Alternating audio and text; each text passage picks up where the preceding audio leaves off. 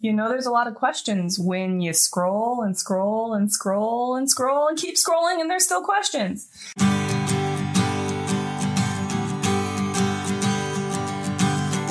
Well, it's that time again, folks. It is this week's Yawa time, and we are here again to answer your questions. Uh, we're going to get today started off right with a big question about aggression.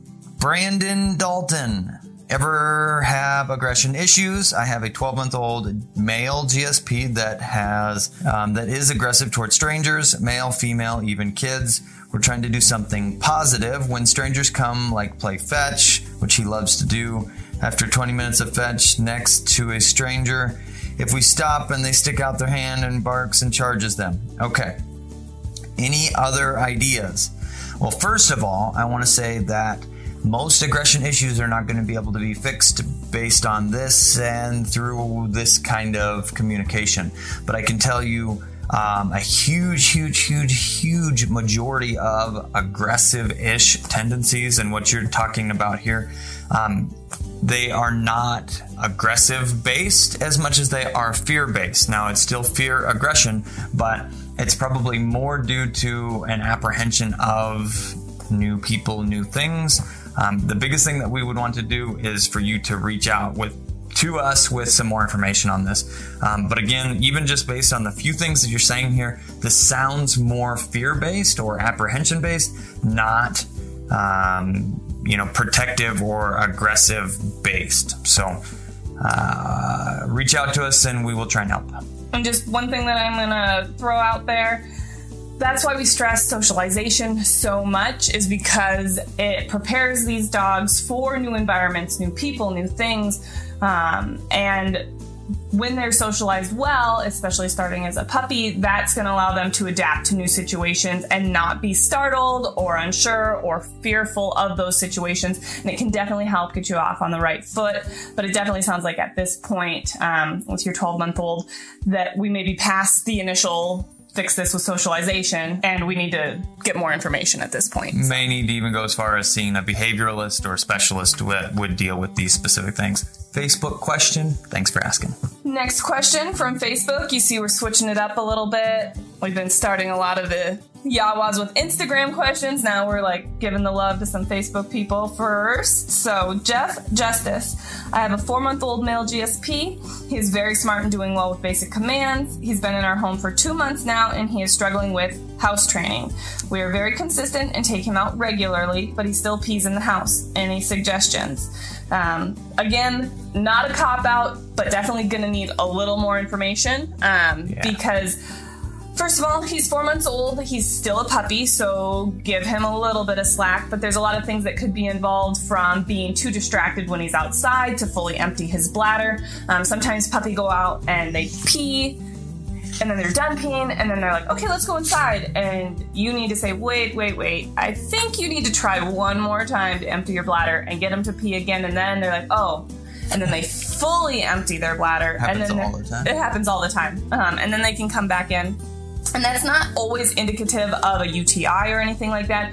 It's just in- indicative of a puppy with um, puppy, puppy brain. brain. exactly. oh, squirrel. Um, so give them more time um, help them to be less distracted when they're outside going to the bathroom. But also keep in mind if you let your puppy outside to run around in the backyard to go potty, and then 20 minutes later you go get them and bring them inside, who knows when the last time was they pottied? They may have pottied right when they went outside, but then for the next 20 minutes didn't. Then they come inside, and puppies are on kind of like that 30 minute need to pee schedule when they're out and running around. Um, and then they're going to pee on the floor in the house because it's, you know, time for that. Yeah. Um, Aside from just uh, let outs and schedule alone, you can run into other things like amount of water intake and when they're actually drinking water. And then, um, lastly, she mentioned. Uh, I didn't see it in here. There, there, could be the potential of a UTI or a bladder infection or something, and that's what's causing the struggle. But again, we need a little more information. Put it down below. Next question. And I think this is really funny. It's from Instagram now, and the person had to say, Cat, it's not UN guided fly, it's unguided fly. I'm a fly fisherman who doesn't like being guided. I get it now. Sorry, like we say, we but we butcher hashtags all the time, especially when we're reading through them quick. It's just like, what do they mean by this? But okay, question. With puppies, how many training sessions do you do per day? Videos seem to be two, one at the morning feeding and one at the evening feeding. And do you do the se- do the sessions every day? How else do you break up their day? Percent of time in the crate, percent of time unstructured play, etc. Got an 11 week old who's tracking great with our videos. Glad you're liking the videos. House broke, kennel, crate, and bed, sit, recall to click and treat. They play fetch three to four reps every few days, walks in field and neighborhood daily. That's about it. Is that too little, too much for now? Um, and then they said, based on that because I plan it um, to enter the collar at about 14 weeks, which it looks like is in about three weeks from now. Any other advice? Well, I have to say, um, it sounds like you are right on track with everything Yeah. that you're doing. You're doing a really good job. Um, every puppy is different, and if you watch some of our series, you'll see that and how we have to interact with those puppies and how we have to manage those training sessions. Some of our puppies um, were a little less food motivated, so we had to make sure that their meals were their training sessions. We couldn't do midday training sessions if they'd already gotten a meal. So, percent of time training and when to train and things like that really is a little bit more dependent on your specific puppy. But if you're doing two sessions a day, one in the morning, one in the evening, and that's working great, um, continue that. You know, we always say if it's not broke, don't fix it. You're doing everything right, you're making progress. Um, I would say you're doing a great job. But typically with our puppies, our daily routine, and we don't like to use the word schedule necessarily, is because I don't want it to be a schedule that at 6 a.m. puppy goes out, at 6:30 puppy gets fed, at 6:45 they go out to go potty, um, because life happens and things can't always be exactly on a schedule. So it's hey, puppy has the expectation that they go out first thing in the morning after they come out of their crate go potty, come inside, get a little bit of playtime. Um, then, typically for us, we don't like to feed first thing in the morning because puppies anticipate that. So then they start going, Oh, I'm going to wake up a little earlier so I can get breakfast sooner. And I'm going to wake up a little earlier. And then you're at 2 a.m. and they're like, Breakfast? So. we try and wait to do their feeding until we've been up and about for quite a while. They've been back in their crate. They come out, we do a training session with food then it's um, back outside and then it's quite a bit of crate time for the rest of the mid-morning because we're working um, whether we're training dogs shooting videos like this um, traveling hunting replying to emails all that stuff. We can't have the distraction of a puppy and setting yourself up and your puppy for success is important. If you can't watch them you don't know when they're chewing stuff up or peeing and pooping on the floor. Um, so we use crate time for those times where we can't be distracted by a puppy then another time anytime they come out of their crate it's back outside to go to the bathroom first then inside playtime. And i would say at young puppy ages there's more of that unstructured play percentage wise than structured training sessions because they have very little focus Yeah. um, and attention at that point. Um, but we also make sure that that unstructured play isn't escalating into craziness in the house. Um, they're not chewing up things they're not supposed to be chewing up. They're not wrestling with the other dogs. So though it's unstructured, it still is monitored, and we have expectations that it doesn't get carried away. Um, and then we do like free runs and things like that, which aren't necessarily structured formal training sessions, but that's also important um, for physical exercise for the puppies. and teaches them how to hunt. Yep. And then we do some relaxing in the evening where we sit on the couch, watch some TV if we have time, and puppy gets to chill on the couch with us. But that's pretty much their day. I can't really break it down into actual percentages um, because it depends on every puppy too. Those evening sessions end up being more of a "you will love me" kind of thing. Yeah. I just hold them there TV, till they fall asleep. Yeah, because they like to wiggle around and um, be energetic little puppies. So, great question. So, unguided fly question two.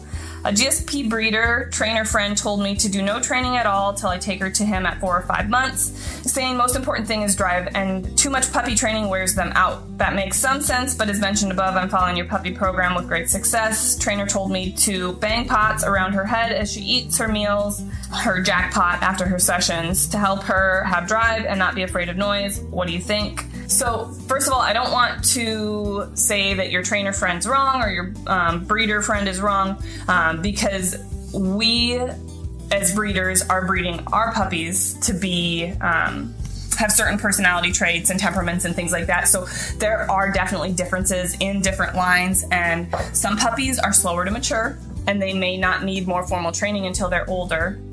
Um, but starting clicker training with your puppy at you know the day after you get them home is perfectly okay. Um, and it's a good thing to start building that motivation to work for treats and work for food. Now you can overdo it. And some puppies you have to watch that if they're getting bored with sessions maybe not doing two sessions a day just doing one session with one of their meals and then they just get to eat their next meal. Um, it just has to depend on what your puppy is showing you they're getting out of those sessions. Um, but we definitely start clicker training right away. Um, we, like you said in our videos, we start doing some of those bird and gun intros and things like that earlier than four or five months old um, with our personal puppies. So it's personal preference on what you want to do. If you feel comfortable doing some of those things yourself, I definitely would. Um, the banging pots thing with your puppy eating, that's not something we ever do with our dogs. Um, we also don't really struggle with having dogs be gun shy. I do gunfire introductions, and that's during bird introductions typically. Um, once gun sensitivity issues are directly related to an under socialized dog, so it doesn't really have anything to do with noise. It has more to do with not being comfortable with change or differences or things like that, and that a well socialized dog isn't going to have issues with any of it. So and on the other hand, poorly timing those bangings of pots right over your puppy's head could have could the opposite problems, effect. Yeah. Yep. Yeah. Um, but the other side of it to keep in mind is we get dogs in for training all the time that have had basically no training done.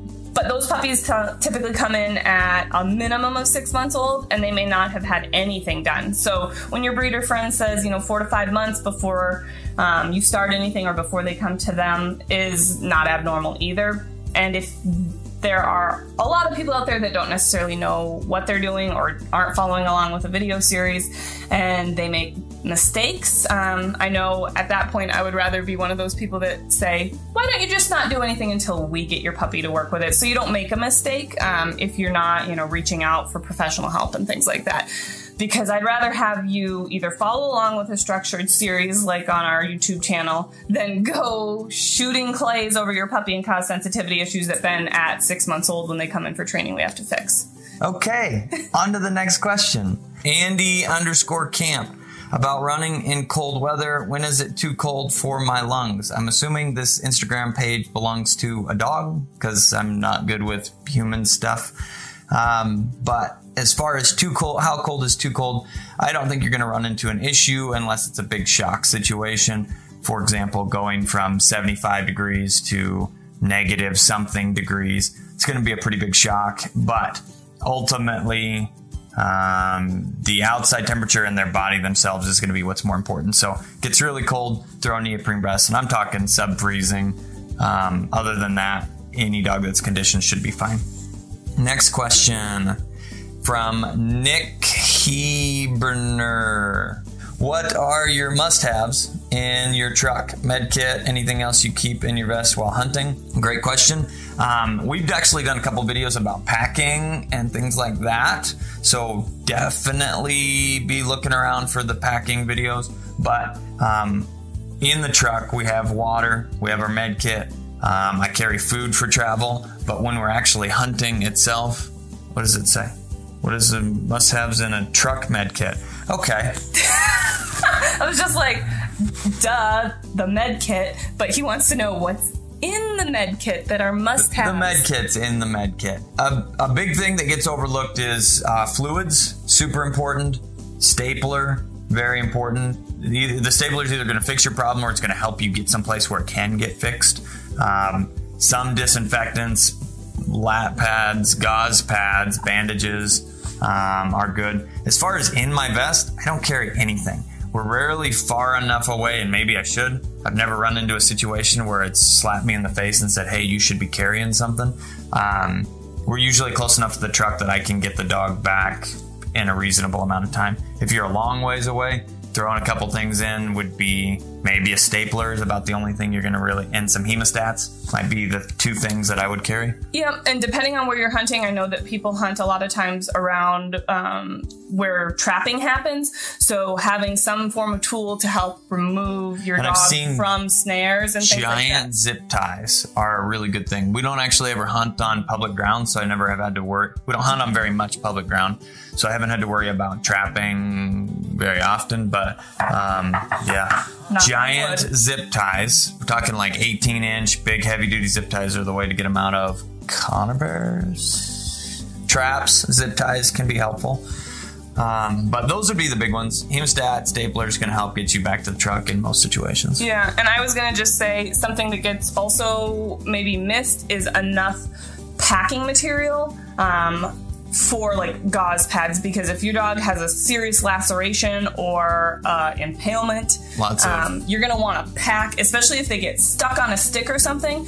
Don't pull that stick out. Um, you're gonna want to wrap and pack around it so that stick isn't moving around. Um, and that you can put pressure on that wound so that you can get somewhere because those are things that you're not going to fix in the field and having that You don't know what packing, that stuck's, stick's stuck in. yeah and having that packing and wrapping and stuff is going to hopefully give you the time to get somewhere that that can be taken care of so from gmort underscore 22 on instagram i'll be getting a puppy soon and i am concerned about our chickens becoming a problem All those chickens. well, training and outside time. The chickens are pinned most of the time. Suggestions. So, one thing to keep in mind is you are getting a bird dog, therefore, they have bird dog instincts, which is prey driven. Those chickens are gonna typically in, instigate that instinct to come out. Will it be a distraction? Yes. Can they overcome it? Yes. Keeping them pinned up is a good idea, especially when your puppy's out, so that they're not chasing the chickens because that is what they will do. Because the fun thing is when the puppy chases the chickens, they run away. Same with like people that have cats. You know, if the cat would just hang out there when the puppy's introduced to them and not run, that wouldn't push that prey drive into overdrive where they want to chase it then. So your chickens don't know to just stay there and let the puppy sniff them and then get over it. They're going to run away and that's going to make the game even more exciting. Um, and then I would say, as your puppy goes through training and gets more mature and understands what important birds are, like game birds um, and pointing and how hunting goes and happens that the chickens are going to become less interesting especially when they never get a chance to catch and kill one or interact with them that way. Yeah, as long as you don't put emphasis on it, they will desensitize to the yeah don't go woeing them on your chickens or anything like that. Even though it might be cute that they're doing it right away when they're a puppy just kind of ignore it or if they're just like zoned in stuck on it redirect their focus. Yep. yep. Redirect focus. Chickens are not important, and if you teach them that, they will understand. Next question here we've got 09RO underscore ZA12 on Instagram says, Have you ever had to train a dog that seems unmotivated by food? Absolutely. Um, a big thing that we try and do is teach dogs to be motivated by food, which can often start as a puppy. A lot of dogs that we've seen, not saying this is the case with yours, but most of the dogs that we see that are unmotivated by food um, are overweight or little fluffy fluffy. Fluffy. it's a nice way to say fat Okay. A little fluffy.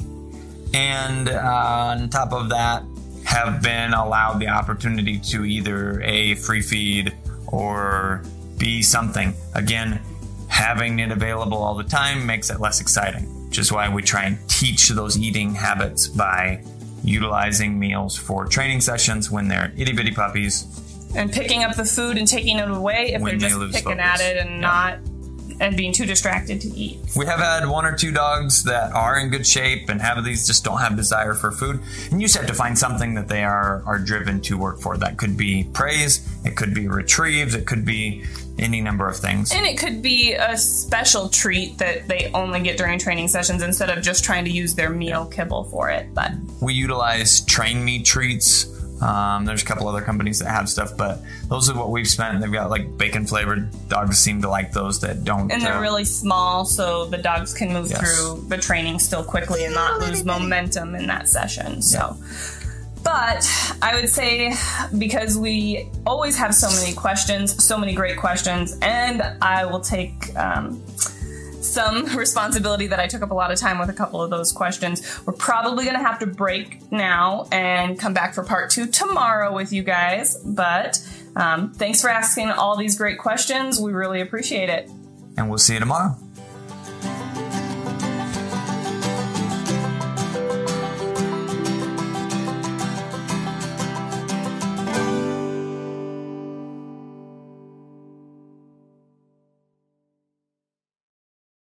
I was looking at the. And we're back! And we're back.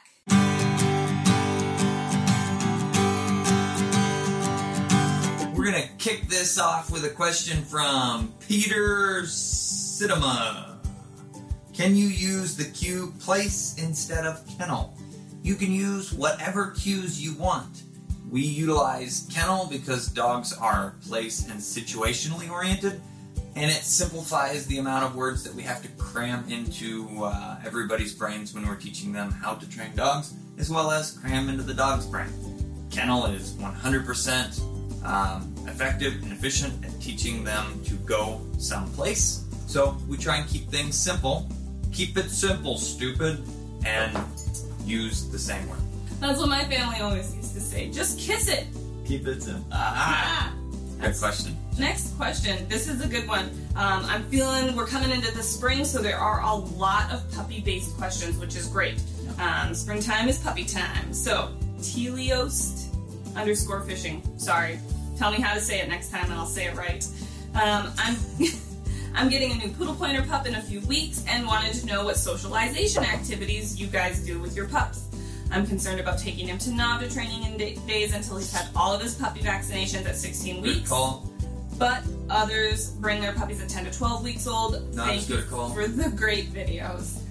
Socialization is very important, but timing of that socialization is also very important. We don't recommend taking puppies anywhere that dogs congregate um, until they are fully vaccinated at 16 weeks, which is dog parks, NAVHDA training days, AKC events, things like that, because your puppy doesn't have a fully developed immune system yet, and they are susceptible to things like parvo, distemper, um, that we definitely don't want our puppies getting.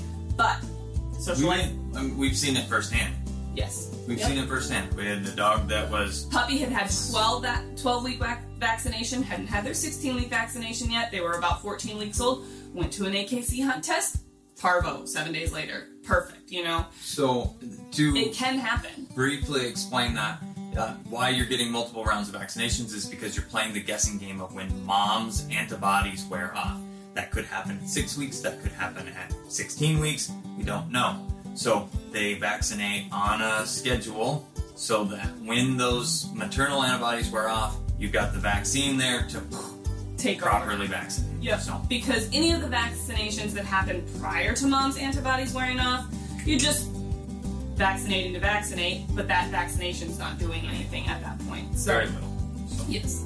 So, but things to do that you can do with your puppy prior to them being 16 weeks old to continue socialization is anything new, and that's not just playing with kids. Um, going out. Everyone always is like, well, they play with my kids. Well, that's good, but that's not all you need to be doing. Um, they also need to know new environments like going through the tall grass, especially for hunting dogs, and being comfortable with that, up and down stairs. Um, anything new basically that you are going to um, want them to be able to do as an adult um, maybe swimming if it's the right time of year for that starting a water introduction with your puppy um, and then just some of the clicker training and basic puppy trainings that you can do Absolutely. Okay, next question is Buzz GSP. I think I pronounced that one right. I have a 10 month old GSP. I'm guessing his name is Buzz. And he loses focus very quickly. Maybe your name's Buzz. He knows what I'm asking of him, but would rather ignore me. I've tried short sessions, sessions with kibble, sessions with kibble on an e collar, and to no avail. Do you guys, uh, what do you guys recommend to do? The, there's a couple things. If you are doing all of these things and it's not working, I'm going to say this as nicely as I can. You're probably doing something wrong. And the best way for us to help you with this is actually our online dog training community. through Patreon. There's a link in the description. There's a link on our website. There's links all over the place. There may even be a link somewhere on the screen here. But if you sign up for that, it gives you the ability to actually video your training sessions. You throw that up on YouTube and share the link. We can watch it and say, ah, here, this is the the one little thing that This is the hole in your training. this is what you need to be fixing. And then we can respond back to you with, yes, do this, don't do that, and help guide you along your training path. They go hand in hand then uh, with the videos that we provide for free online. And that's going to be the best way that we can assist you through what is not going right with your 10 month old. So thanks for asking. Again, it's our dog training community on Patreon. Next question from LW underscore 4H underscore Prez. I'm really excited to hear Ethan's answer to this one. If you had to choose any other breed to own, other than short hairs obviously, what would it be? I like these personal ones because, I mean, we always talk about training and training and training and so it's and hunting. So it's kind of fun to get a little personal here. Because there's no right answer. I 100% know that we're not going to have the same answer. But if I were to go. So there's a couple things that go into mind. and I can give you the, the long version of this because it's not an easy question. It's not. You could make it easy and just like spit out a breed, but he's gonna give us the long-winded version. Okay. So I like pointing breeds in general. I wouldn't switch to a flushing breed as my secondary. Even though I do have a, a small soft spot in my heart for cockers. I was just gonna say English. I like little cockers sometimes. I don't want a whole bunch of them. I like I wouldn't switch to that breed and maybe have one around. Okay? So then we go over to there are a lot of different pointing breeds that have a lot of old style, class Oh, I know style. which one you're going with. So you look at like Going a- with the English theme. you going with the English thing? Yeah. So you go like um, setters. There are a lot of really, really pretty English setters, uh, Gordon setters, Llewellin setters. You name a setter, most of them have some really pretty to them. But at the same time, you take all that pretty and you wrap it up with hair, and hair is difficult to take care of. So cross those out. We're gonna have to go something short breed, and I'm gonna have to jump on well-bred English pointers. I do it. I know him so well. Bird dogs. They are bird dogs. They're not the smartest bird dogs in the whole world, but damn it, they can stand on point and they can look good doing it. Great answer. If I had to choose any other breed to own, what would it be? I can't choose between the two other breeds that I'd be interested in. I would be interested in Braque Francais or Bracco Italianos because um, we worked with a few of them. So cute. So Braque Francais are stinking adorable. They are so cute. They remind me still a lot of short hairs. Um, they have a little bit different personality. It's not venturing out much. They look almost identical. to- uh, People they- people they- mistake them a lot of look lot times um, for short hairs. But we worked with a few of them. I love their personalities. Super sweet, cute. Have some quirkinesses about them that I've worked with, um, but I really like them. And then the Bracco Italianos, I also really like them. Um, they are droopy. They're big and poundy, but um, I got to watch my first one run at Anavda That's. Quigley. That's Quigley. Ah, Quigley. Love Quigley. He is so beautiful. Say Um, hi if you get to watch this. Quigley, say hi in the comments below. Yes, and he beautiful dog, um, well put together. And when I saw his breed on the running order, I was like, oh great, this is gonna be like watching paint dry. I've not heard any good things about Bracco. Italianos are gonna be slow and plotty and da, da, da, and nope, he was not. Um, he covered ground well. He had a great nose. Um, he is a duck retrieving fool now. Uh, he is a very nice Bracco, but I've also got to see some more runs since then, and they always do a really nice job that I've seen, and you can't help but love their big, droopy, squishy faces. So I would say those would be my two other breeds. Yep. Got it. Good answer. We have Wes underscore Geeb three. What way do you find it best to have pointing dogs run? Closer to you, inside 50 yards, further outside of that? and hold point for longer. For context, we have two English pointers. Your- Represent! Your next breed. One doesn't seem to stay as cl- very close too often, but the other does. So you got two pointers. One is close ranging, one's further ranging. You want to know our opinion on what to do. All of that, in my opinion, uh, depends on where you're hunting and what you're hunting. If we are running bigger country, I let the dogs run big. If we are running closer, tighter, thicker cover, keep the dogs a little closer. Pheasant hunting up north, we usually keep dogs within 30 to 50 yards esque. If we are running pheasants around here, there's also quail involved in that, and I let the Or when dogs. you were out in Montana. Montana, we ran on sharp tails. I let them run as big as they wanted to um, because I didn't want to walk over to the next three knolls to see if there were birds over there. I let Nix do that for me and Vex do that for me. So um, a lot of range depends on what you're hunting, where you're hunting, and then also how much you can trust your dog. Some dogs uh, don't deserve to run big and free and wild because they aren't going to hold point or do what they're supposed to. Um, when you get a dog that's honest and, and trained well, I let Vex run wherever he wants because um, he will literally stand there forever. Not forever, a long time. So, great question. Next question. It's a puppy question from Crumps1 on Instagram. How many days after bringing home a new pup at eight weeks do you start charging the clicker? We start puppy training right away. So the first day you're bringing your puppy home, I'm probably not going to immediately start training. It's been a long day. We've been traveling. But the next day with their meal, I'm going to start trying to charge the clicker. This is from M. Emulsion 13. What are your tips for someone getting their first puppy this May?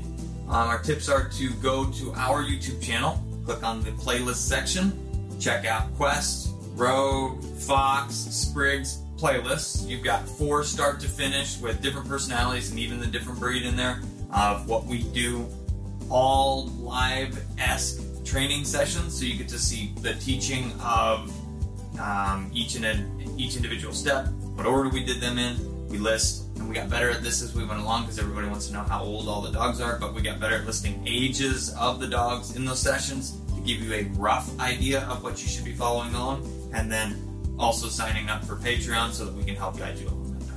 Next question from On Point Motorsports. That one was a really easy one to say. What ear protection do you use? I don't like plugs because I can't hear the dog and others with me that well.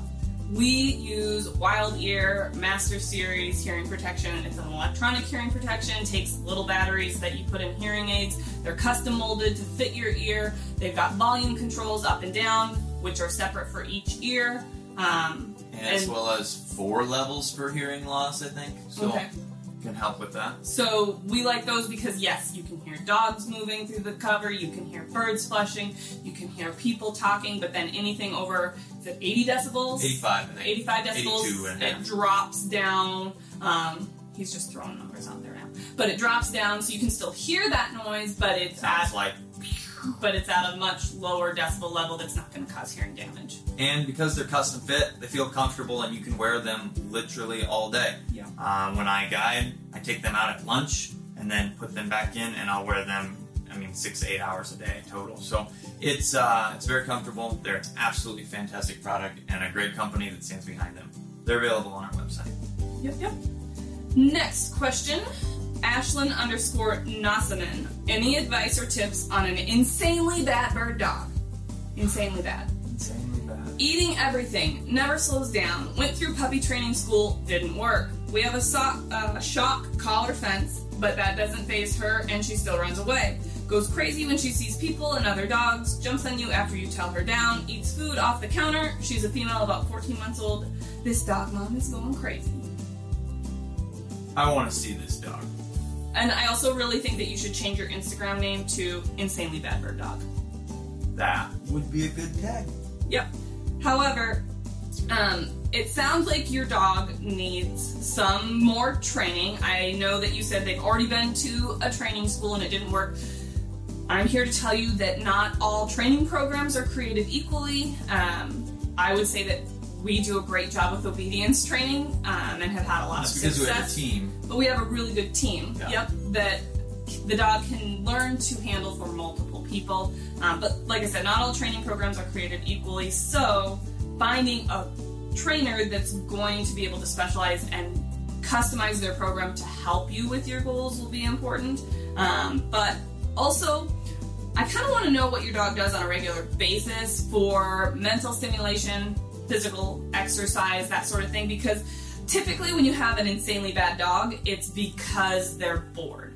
Um, and that could be that they need to burn off more energy. I mean, these dogs are sporting breeds, high energy. They need to be able to have an outlet for that energy that's not destructive and naughty. And it sounds like right now, your dog might not have that outlet, and so they're using everything else as that outlet. And they're not doing it to be malicious, they're not doing it to piss you off and make mom go crazy, but they're trying to do something um, to entertain themselves because they're bored. So you can just find a way to incorporate physical and mental stimulation into their day, and that would go a long way to helping calm them down.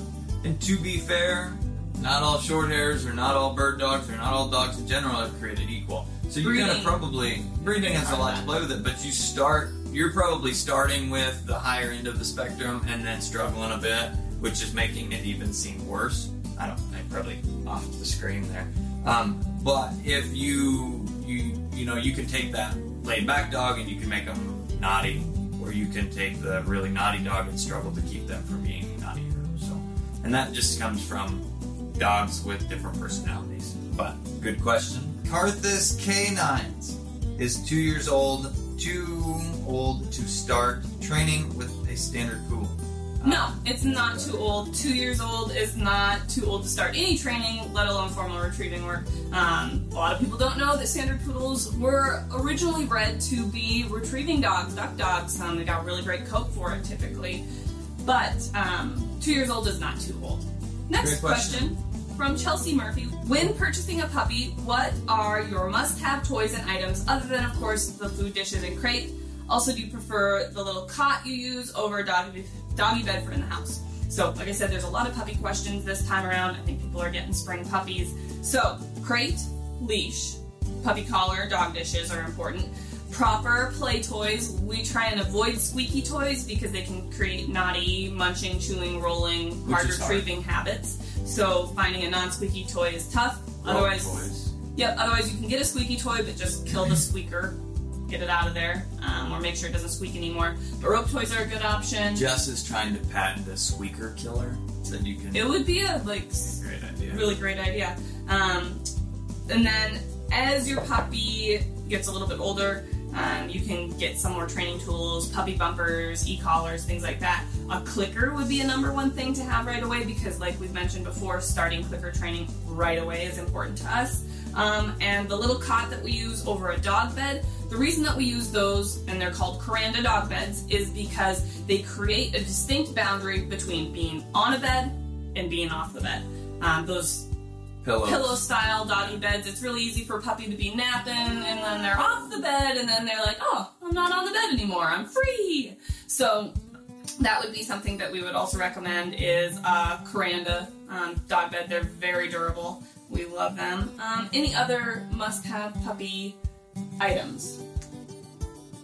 Ah, I think I covered it. Yeah, it, puppies are pretty simple. You don't need a dog. Size food- appropriate crate. Let's go with that. Okay, size appropriate. So don't. In we've had very little luck with uh, the your dog can grow with the crate or dividing it up. Just get a small one, then get a medium one, and you can unless you're trying to travel with them, buy the cheapo ones. I mean, traveling with the cheapo crates is not the safest thing in the whole world because they're cheapos. But um, get this gradually. And it depends on your dog. Some dogs are better, but get a size appropriate crate. It'll help with potty training. Yes.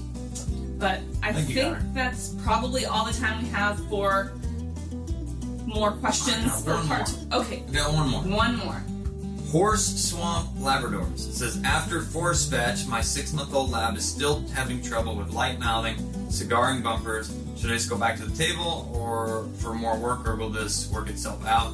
Dog has a lot of retrieving desire and is very excited about retrieving.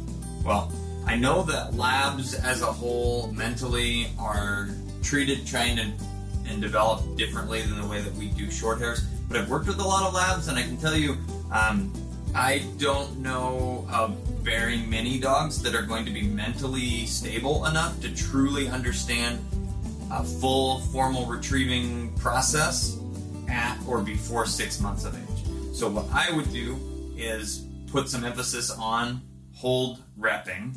That would be it, and then um, revisit when you hit that eight to twelve month range with your dog. The full process again, start from square one and work through it. Because when you finish, you shouldn't be having issues with light mouthing, rolling, or you know, cigaring can happen on occasion. Um, but the light mouthing and rolling is not something that should happen. But I think that you need to probably just wait a little bit longer for um, the dog to become a little more mentally stable for training like that. Yeah. Because I honestly did the same thing, made the same mistake with my puppy Nix. I started his formal retrieving work at I think five or six months old because I was like, he's ready. Um, that's the next step. He was mentally mature and he was a great little retriever, but I was like, well, that's the next step to make him a better retriever. Yeah. And he loved to retrieve so much that I was barely able to utilize the table and the collar conditioning and things like that because he was just doing it. Or proof it. That's what I was going to say, is because I didn't have an opportunity to really proof that he understood how to shut the collar off by doing what he'd already learned, which was to fetch. And so it was more of I was a I was a conditioning process, just a, almost a fun conditioning process. Um, and he came out of it doing Which isn't a bad thing. no, it isn't a bad thing. But there was definitely a time when he was a little bit older that I had to revisit my. Yeah my proofing of the collar um, on the ground with some retrieving drills because it had just been a fun game for him at six months old that he did well and it was good to develop those good behaviors and continue molding them and conditioning them but the collar wasn't proofed. And if you're having mouthing issues cigaring issues things like that um, if the collar was truly proofed and your puppy had a complete understanding of the formal retrieving work you wouldn't be able you would be able to correct that with the collar um, but at six months old probably not quite there just like Nix wasn't so great question Great question. All right, guys, I think that's all we've got for this week. Thanks for tuning in. And again, thank you for all of your questions. We appreciate everybody that subscribes. You all help make this channel possible. Um, we look forward to what you have to ask next week.